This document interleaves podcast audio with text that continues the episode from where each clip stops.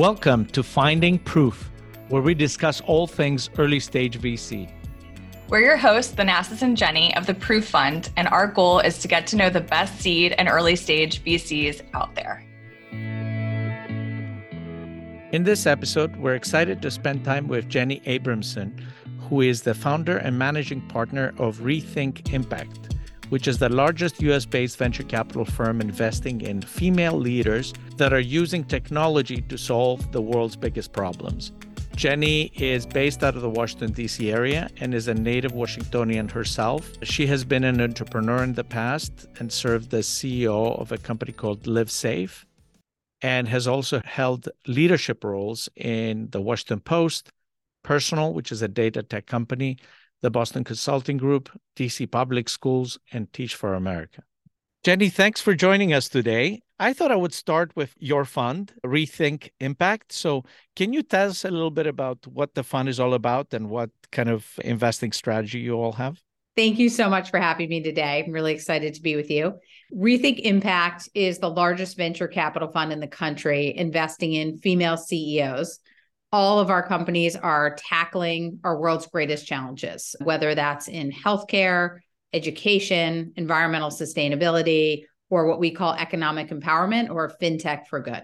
Got it. And that's uh, that has been a lot more popular. Obviously, historically, VC has been an industry that has been dominated by males, but there's been a great effort in the last few years to change that.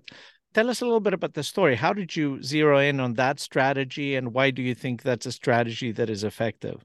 Yeah, it's a great question. We definitely were investing in women a little before it was cool. In about 2015, I was I had been a CEO myself and I was often the only woman on a given stage or in a given room. And it seemed odd since I had gone to great schools with great women. And when I, as a data nerd out of Stanford, I looked up the numbers and saw that less than 3% of venture dollars, I think at the time was like 2.5%, were going to female CEOs. And I found an incredible amount of data that showed that actually female led companies have a higher ROI or more capital efficient, have all the metrics that one looks for when you want to make money. And so it actually seemed like a pretty exciting opportunity. And the data really hadn't changed since my own mom, who did venture capital 20 years earlier, had been investing in women. It had actually gotten worse. And so it felt like both a big opportunity uh, as it related to gender and impact, which is an area I had been working in as a CEO. And to me, the two weren't disjointed strategy. If anything, many women and diverse leaders start companies that are tackling problems they've experienced firsthand. And so the two went hand in hand. So that was how I was inspired to get started. You mentioned your mom. So obviously, I want to go there a little bit. So, like, you have that legacy. So tell us about your mom. That's interesting. I didn't know, like, what did she do? And did that inspire you to start this thing? It sounds like it. Well, it's funny. She started one of the, probably the first and largest institutional venture capital fund investing in female leaders. And at the time, I honestly didn't think it was a big issue. Women it wasn't something I have focused on. I was very focused on racial inequality and other issues. And I remember there was a magazine cover. I was in high school where she was on the cover with boxing gloves superimposed. They wanted to put a cigar superimposed in her mouth. and there was like a whole debate of whether that was okay. And I just assumed, you know, fast forward to years later of being in employers and places and schools where everything was equal, that these issues were a thing of the past. And so as a CEO and as someone who had gone to business, well, I just thought I was going to stay on that path. And it really was when I saw the data of how different and frankly how little had changed that it occurred to me that probably moving money into this space was a pretty big opportunity. So yes, she inspired me, but not probably as one of those childhood lifelong dreams to be like my mother. What was the name of her fund? It was called Women's Growth Capital Fund. Got it. It was an SBA backed fund and, you know, at the time. Agree or disagree? Forrest Gump ruined our namesake. I have to tell you, my freshman year at Stanford, which may be aging myself, the number of people who yelled "Jenny" down the the palm. Story of my life was nonstop. yes, yes. Okay. That's um, I I obviously had to ask that question. Yeah, I've been asked that on a podcast before, and definitely the best way. Is it out of is it out of favor now? Is it more common to say Jennifer? I haven't met a lot of Jennys. That's true, actually. I actually am just Jenny. I was born Jenny, not Jennifer, strangely, and so okay. I spent most of my life telling people it's just Jenny, which I think my sister nicknamed me JJ for just Jenny because I was saying it all. The, but I think it has gotten less popular. I think 1977 may have been the peak of the name Jenny.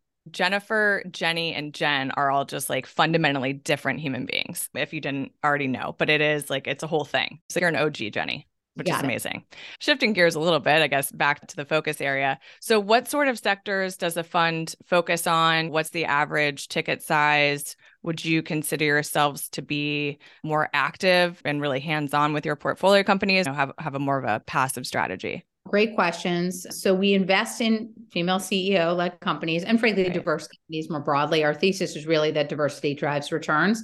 Mm-hmm. All of our companies are US based. and we can make exceptions, but that has been where we focused.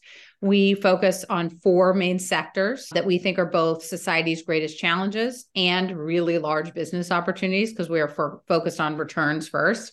Digital health, we tend to avoid medical devices and things that need FDA approval. Education, we're excited about future of work, upskilling solutions there. We've invested in things like Guild Education, or now called Guild, as, as an example. Education also can include things like Winnie, which is early childhood marketplace, helping providers and also helping families find solution financial inclusion. We love looking for companies that has fintech helping families move up the economic ladder, and earn more money or save money. And so that can be anything from Candidly, which tackles debt as and financial wellness broadly, to even things in the care economy like Wellthy and another businesses there. And then finally, we invest in climate tech. So we tend to shy away from hardware and really capital intensive businesses. We like more data and software type businesses. To answer your question on check size, honestly, we can go in super early. So a company can have a half a million in ARR or a million in ARR, and we can go in when they have 20 or 30 million in ARR. And so our check size varies and our stage varies from a late seed to a series C in terms of when we come in. We lead often, but we're actually also happy to co invest we really try to do what makes sense for us and what makes sense for the entrepreneur and what's most catalytic in the moment. And we look at about a thousand companies a year, of which we pick four or five to invest in. So we can adjust based on what makes sense. And you're based in the DC area. Do you have any sort of geographic focus within the DC area or any mandate? We have team members all over. So we have someone in California, Chicago, Pittsburgh, New York. And our view is one, we all look at everything. I'm on three boards in California, two right. boards in New York, a board in Boston. And our general view is we love companies that are somewhere in between as well. Mm-hmm. We're in Oregon right now. We're looking at something in the South. And so we really want as much diversity as we can in all ways. And we believe that, and we think the world now also believes this and finally experienced this in COVID. You can do a lot by Zoom. And especially for diverse entrepreneurs or women who have kids, we don't want having to be face to face to be a barrier to getting our investment dollars. Yep. That makes sense. And that allows you to broaden because you have a very specific focus. Obviously, you want to capture all the best opportunities in that area. I'm curious, was it easy or hard to start a fund that invests a little bit different than the traditional kind of venture fund? On the one hand, obviously, there's a trend of people having an interest to see more diversity uh, but on the other hand, historically, it hasn't been that way in this industry. How did you go about starting? Was it hard? Where did you go first to get your first commitments? I would say starting a fund is probably never easy. Anyone who tells you it's easy is probably wrong, especially when at the time when I would share the data about gender, most people would say that can't possibly be true. How is it possible that less than 3% of venture dollars are going to women if all of that data about returns is, is real. And when you talk about the TAM, the total addressable market of these big impact problems and businesses that are serving the 99%, again, it's hard sometimes for people to get their minds around it, especially traditional investors. That said, once you spell out the data, it actually is a very compelling case. And we were fortunate that I think once people saw that, and in particular in fund two when we had real examples to point to of companies that were doing this and that were scaling and that were large I think, and the world had started to be more open and interested in diversity, I think it made it very different in 2020 than in 2016. And so I think that was a big shift that happened. And I think our entrepreneurs are amazing and their work speaks for themselves.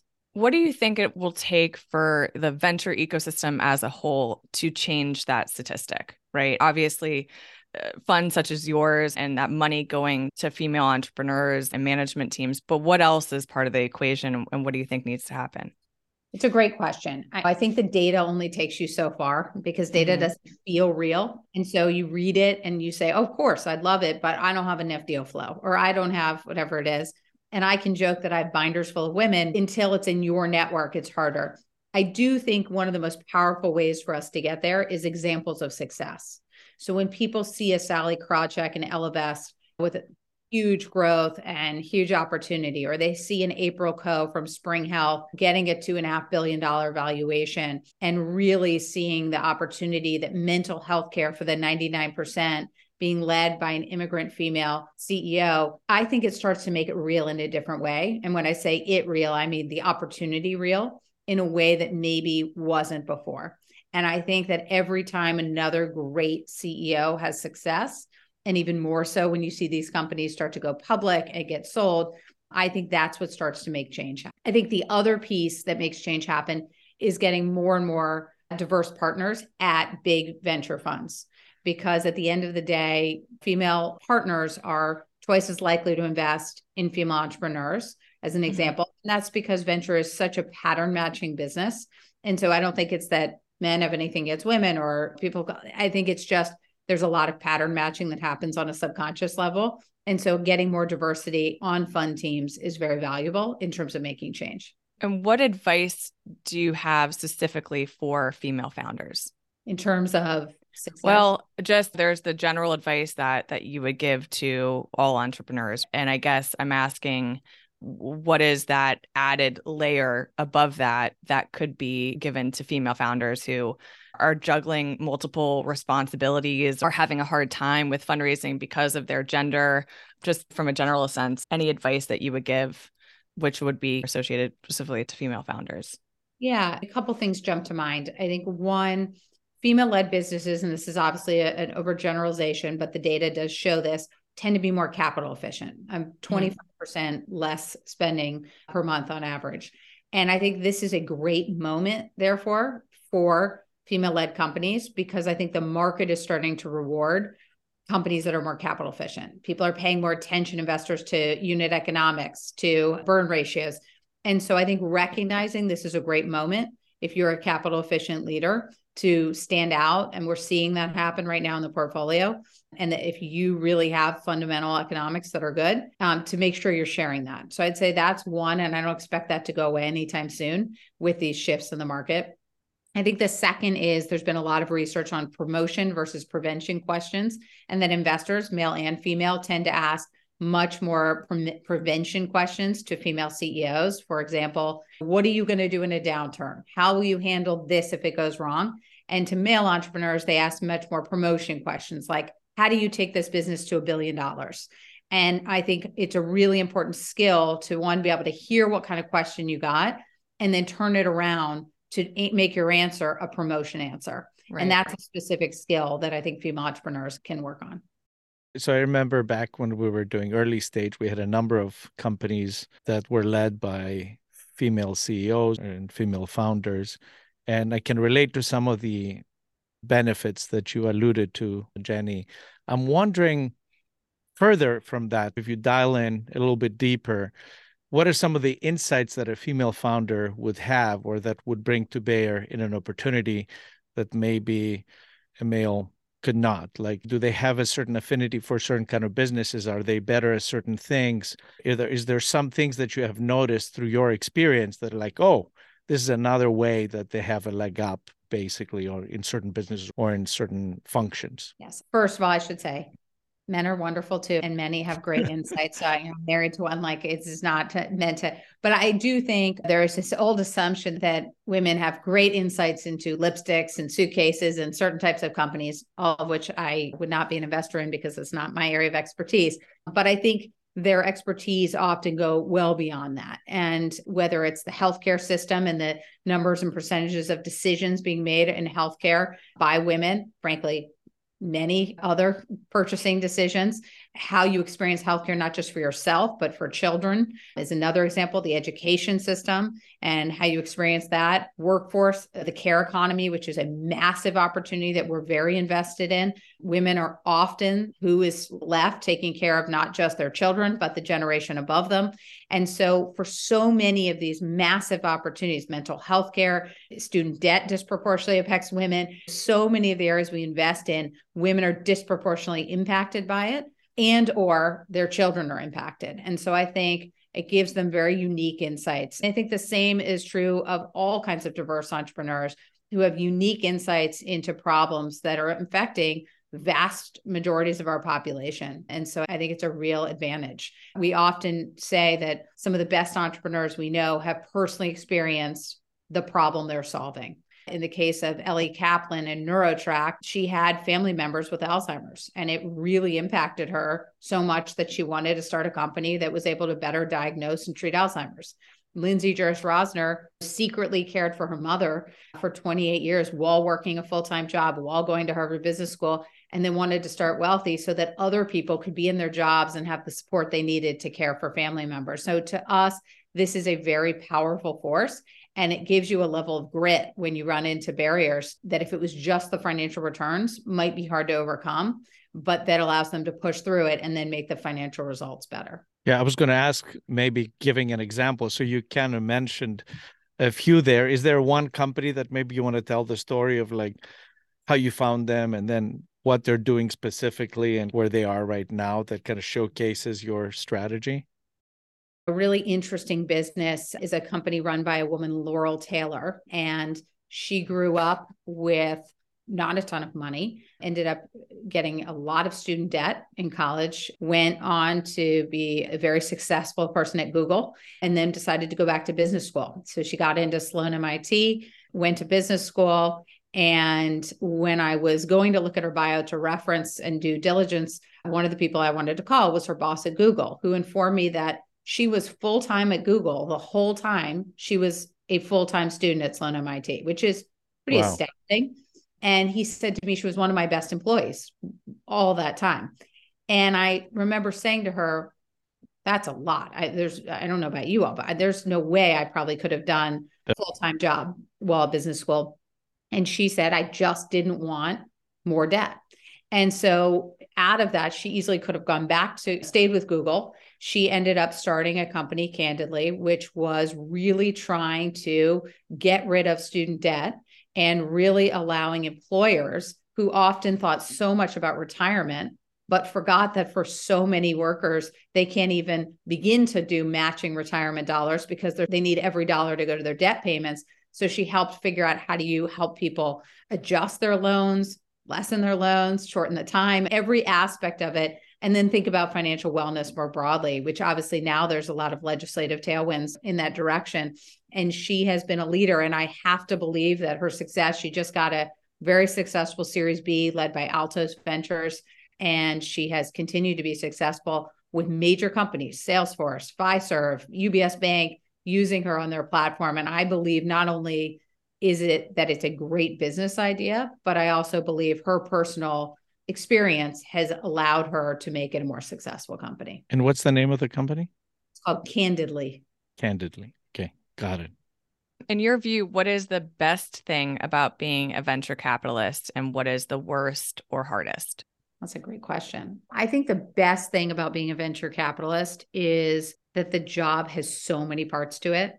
And so it's always interesting and you can use lots of different skills and you can support lots of amazing people who are trying, in my case, who are trying to change the world. So it's a pretty high leverage way to have an impact. And it's fascinating. So if you're a constant learner, it's very fun, very fascinating mm-hmm. with amazing people. I'd say the worst part is just never quite enough time to have an impact in all the ways that you could and want to. And eh, there's no sort of quote unquote finishing. So there's no real way to turn it off. You have to be very disciplined to, to do that. What are some trends that you find to be particularly exciting right now? What sort of companies are you looking for? I think the trends that there are a lot of trends that we're particularly interested in. I'll, I'll name a couple. One is caregiving. Mm-hmm. Uh, in some ways, I think it is what mental health was a few years ago, where the world started to wake up and say, oh, we have a mental health crisis. We actually need to deal with this. And this isn't just a kind thing to do, for example, for workers, but we need to do this because otherwise our workers will literally not be able to function as well. And so then you saw a massive sort of business response to that. And I am a big believer capitalism can be a great response to real problems. Similarly, caregiving, 75% of the world's unpaid labor, whether it's household work and childcare, is done by women. And so the global pandemic that shuttered schools and forced many sort of knowledge workers to work from home, I think women ended up facing a disproportionate share of the burden, which was challenging but it also helped us expose what a huge unserved market there was. And I think there was a study recently that showed that female founders taken on massive percentage of caregiving. They were spending seven plus hours on daily, daily caregiving pre-COVID to a much bigger number. And so I think what came from that is good is a conversation that was happening. And again, employers to me is a great example of this, where businesses like Wellthy, W E L T H Y, could help show employers that their employees who use Wellthy, who are caregivers, are I know, a third less likely to take a leave of absence or to quit their jobs. That's real ROI. And so I think when companies like Best Buy or others who have frontline workers who can give that kind of support, it's really good for their business. And Care Academy, where they're helping train home care workers to be able to serve more people and make more money themselves and helping home care agencies to have those workers trained, it's a win win for everyone. So I think that's a space we're really excited about. Obviously, sustainability, I, am not the only one to say this, but is another area. The bipartisan legislation that went through creates a lot of opportunity for those of us who are excited to have an impact on the planet. And I think there are a lot of really smart entrepreneurs who are starting to tackle those issues in ways that leverage that legislation. I'm not just saying that since I live in Washington. Can you tell us a little bit of now shifting gears about your kind of personal background? Did you grow up in the DC area? I did. I grew up in Washington, D.C. I, I, moved probably as far away for college and then even further to Europe and then ended up about five minutes from home. So tell us about that kind of path and why you took that path and why you came back. yeah, I grew up in Washington, D.C. I was lucky to go to the first racially integrated school in Washington, started by a bunch of parents during a time of segregation called Georgetown Day School which had a very unusual philosophy, not just for that reason, but it was all about learning, loving to learn and learning to change the world. And that your job was to leave the world in a better place than you found it. And that was really impactful. And I think when I got to Stanford, I was frankly a little surprised because there were all these people who had been gunning their whole life to get into college. And that hadn't been the focus. It had just been about learning. And it was a bit eye opening, but it was a really interesting experience. And it took me a little while to figure out my place.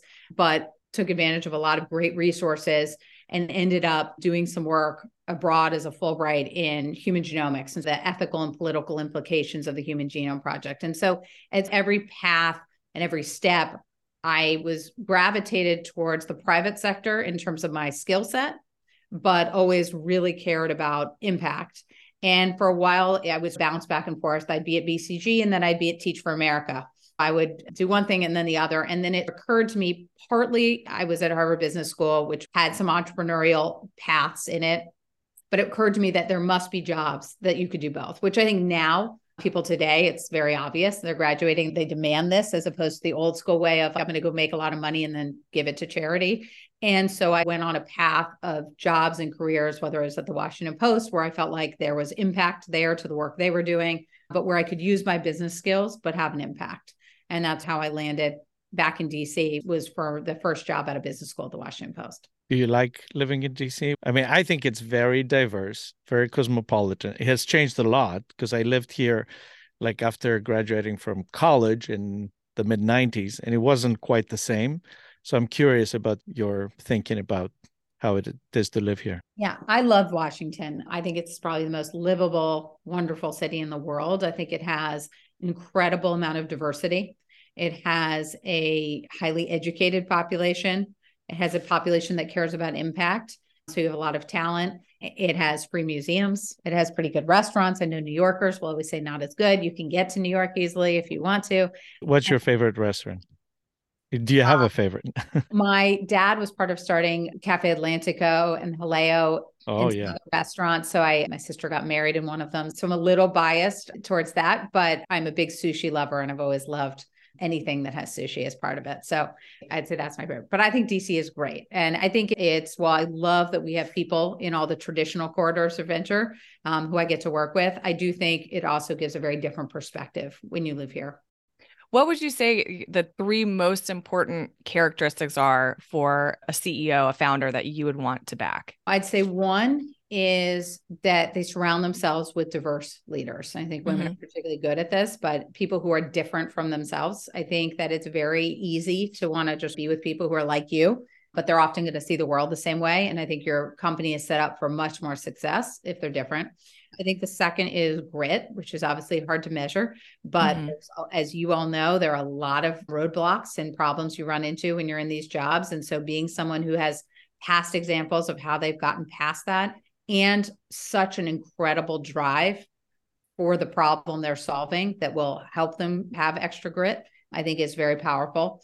And then I think the third is, and obviously there are many others, but I do think being able to sell what you are doing is a very important skill to customers, to investors, and others. And I think early on, we always value the best product, the best tech, the best everything. And I'd say we might have undervalued a couple times how important it is that leader be able to really articulate and sell and love to sell what they're right. doing.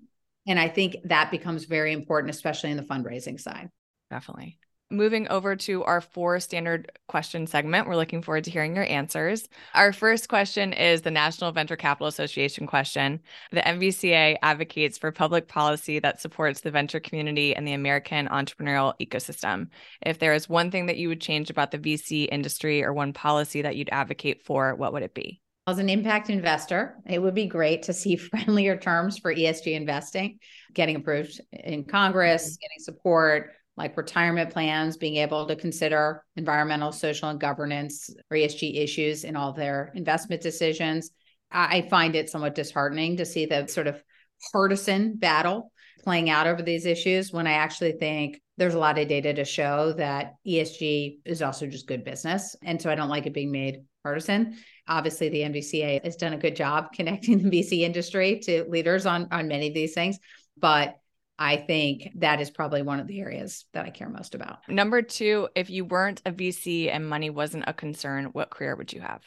I may be silly or nerdy, but I probably wouldn't change a thing. I am deeply passionate about leveraging the private sector to create change and equity and believe that inequality eh, that this is really the most effective path at least for me to be able to it doesn't mean that the government and nonprofits don't have a critical role to play but at this moment I think it's an effective way to put more dollars into hands that will actually make change. So I love what I do, as you heard before. So I don't think I would change my job. Maybe I'd work a few hours, but plot twist. If you had to have a side hustle though.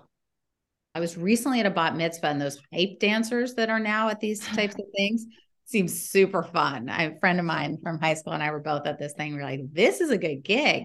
I used to be a dancer years ago. So that seems really fun. I want to be on the senior cheerleading squad for the Wizards. That's my goal. I might want to do that now.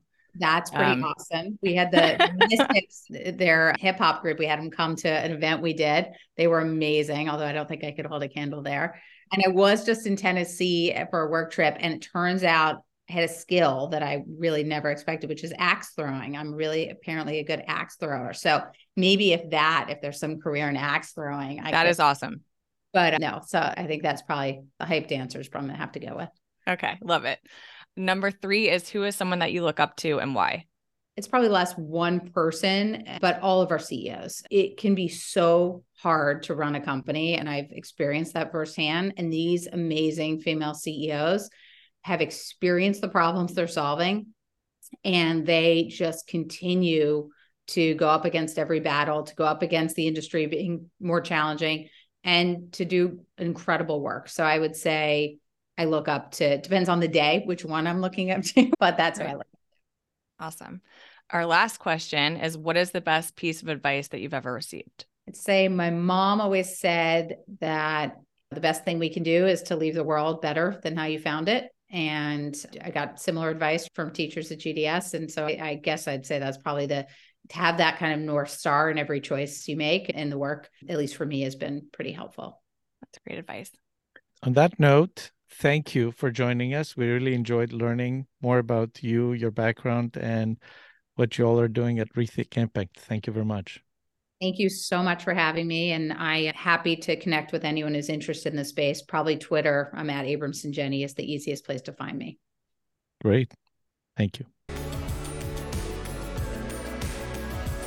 And follow us on Twitter at ProofVC or on our website at proof.vc.